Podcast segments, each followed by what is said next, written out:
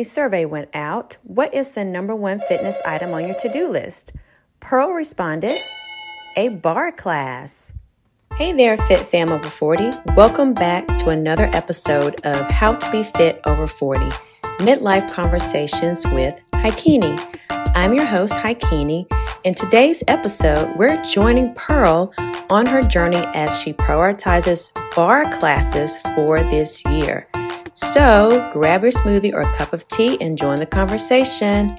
Let's go.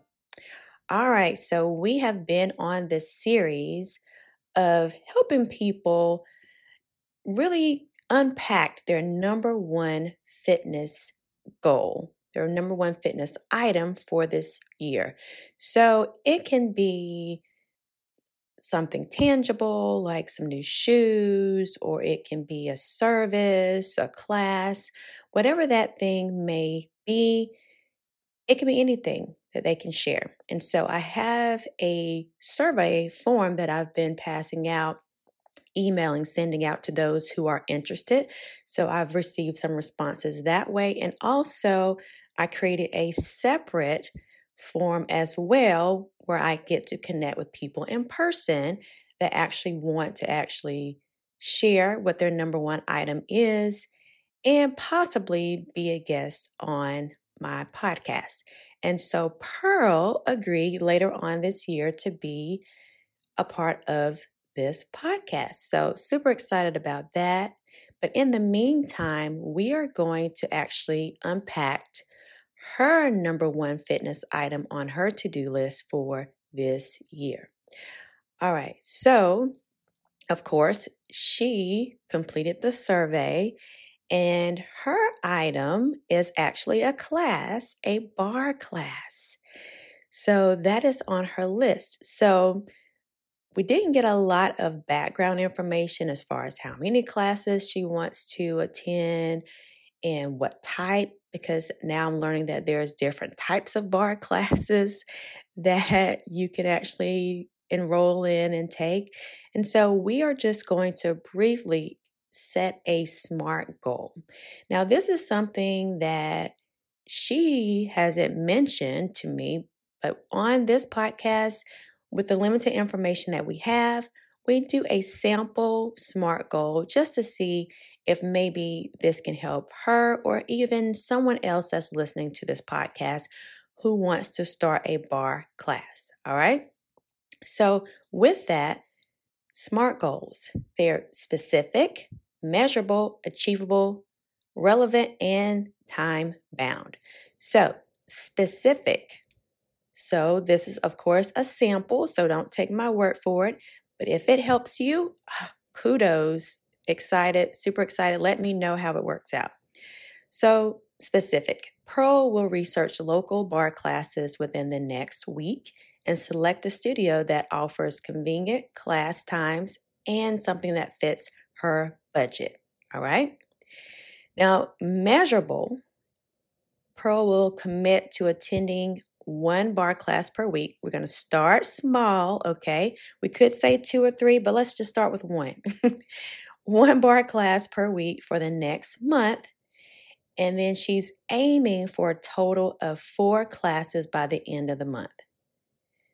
By doing this, she'll make sure that she tracks her attendance, whether she uses her phone to just, you know, do a little checkbox of the classes that she attends, or she can use a full like Google Calendar and just kind of mark off from there. Also, if you like to journal, journaling would be awesome. Could track that and monitor your progress via journal. So she will decide whether she's going to track her attendance using her phone, calendar, or a journal. Achievable. Pearl will prioritize her time to make this class a regular part of her fitness routine. Also, making sure that her budget is on point, just in case there are some type different types of equipment and different things that she may need that will actually fit within her budget. All right, because we don't want to break the budget. Relevant. This goal aligns with Pearl's desire to improve her overall health and well being. and making sure she has that routine in place. Also, making sure it's fun and it's a great way to strengthen and tone her muscles while improving her flexibility and posture, which she's also, I didn't mention in my circle mobility class, and she actually takes yoga. So she's just all around making sure she hits every point, which is amazing. So she wants to make sure this aligns with her overall goals and supports that overall health and well being. And then time bound. She wants to commit, well, she should commit based on her goals, of course, within the next month or so, whenever she decides, to make sure she has a consistent routine, a consistent practice routine by attending those classes regularly and just making sure she is working towards those fitness objectives. So, whether she plans on having, you know, a certain amount of muscle tone by three months or six months, whatever that may be, making sure that fits within that time frame. All right.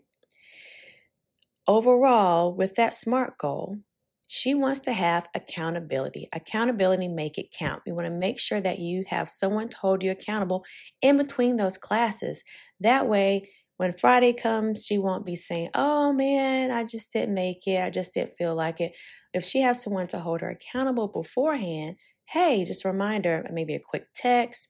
Hey, are you still going to that barre class? Just making sure she has someone to hold her accountable. That way, that she is more she's more enthusiastic and more likely to actually accomplish those goals. All right? So, hopefully, this is helpful. Thanks, Pearl, for agreeing and sharing. Can't wait to have you on the podcast episode. For those who want to share their number one fitness item, go ahead and click that link in the show notes so I can get your information. We can get you on the schedule. We have a few people, of course, ahead of you because we've been collecting these for the last few weeks, maybe month now. And so make sure you get on my schedule so you can get yours in for 2024. All right, until next time, nutrition is more than what you eat and the weight that you carry. Talk to you soon.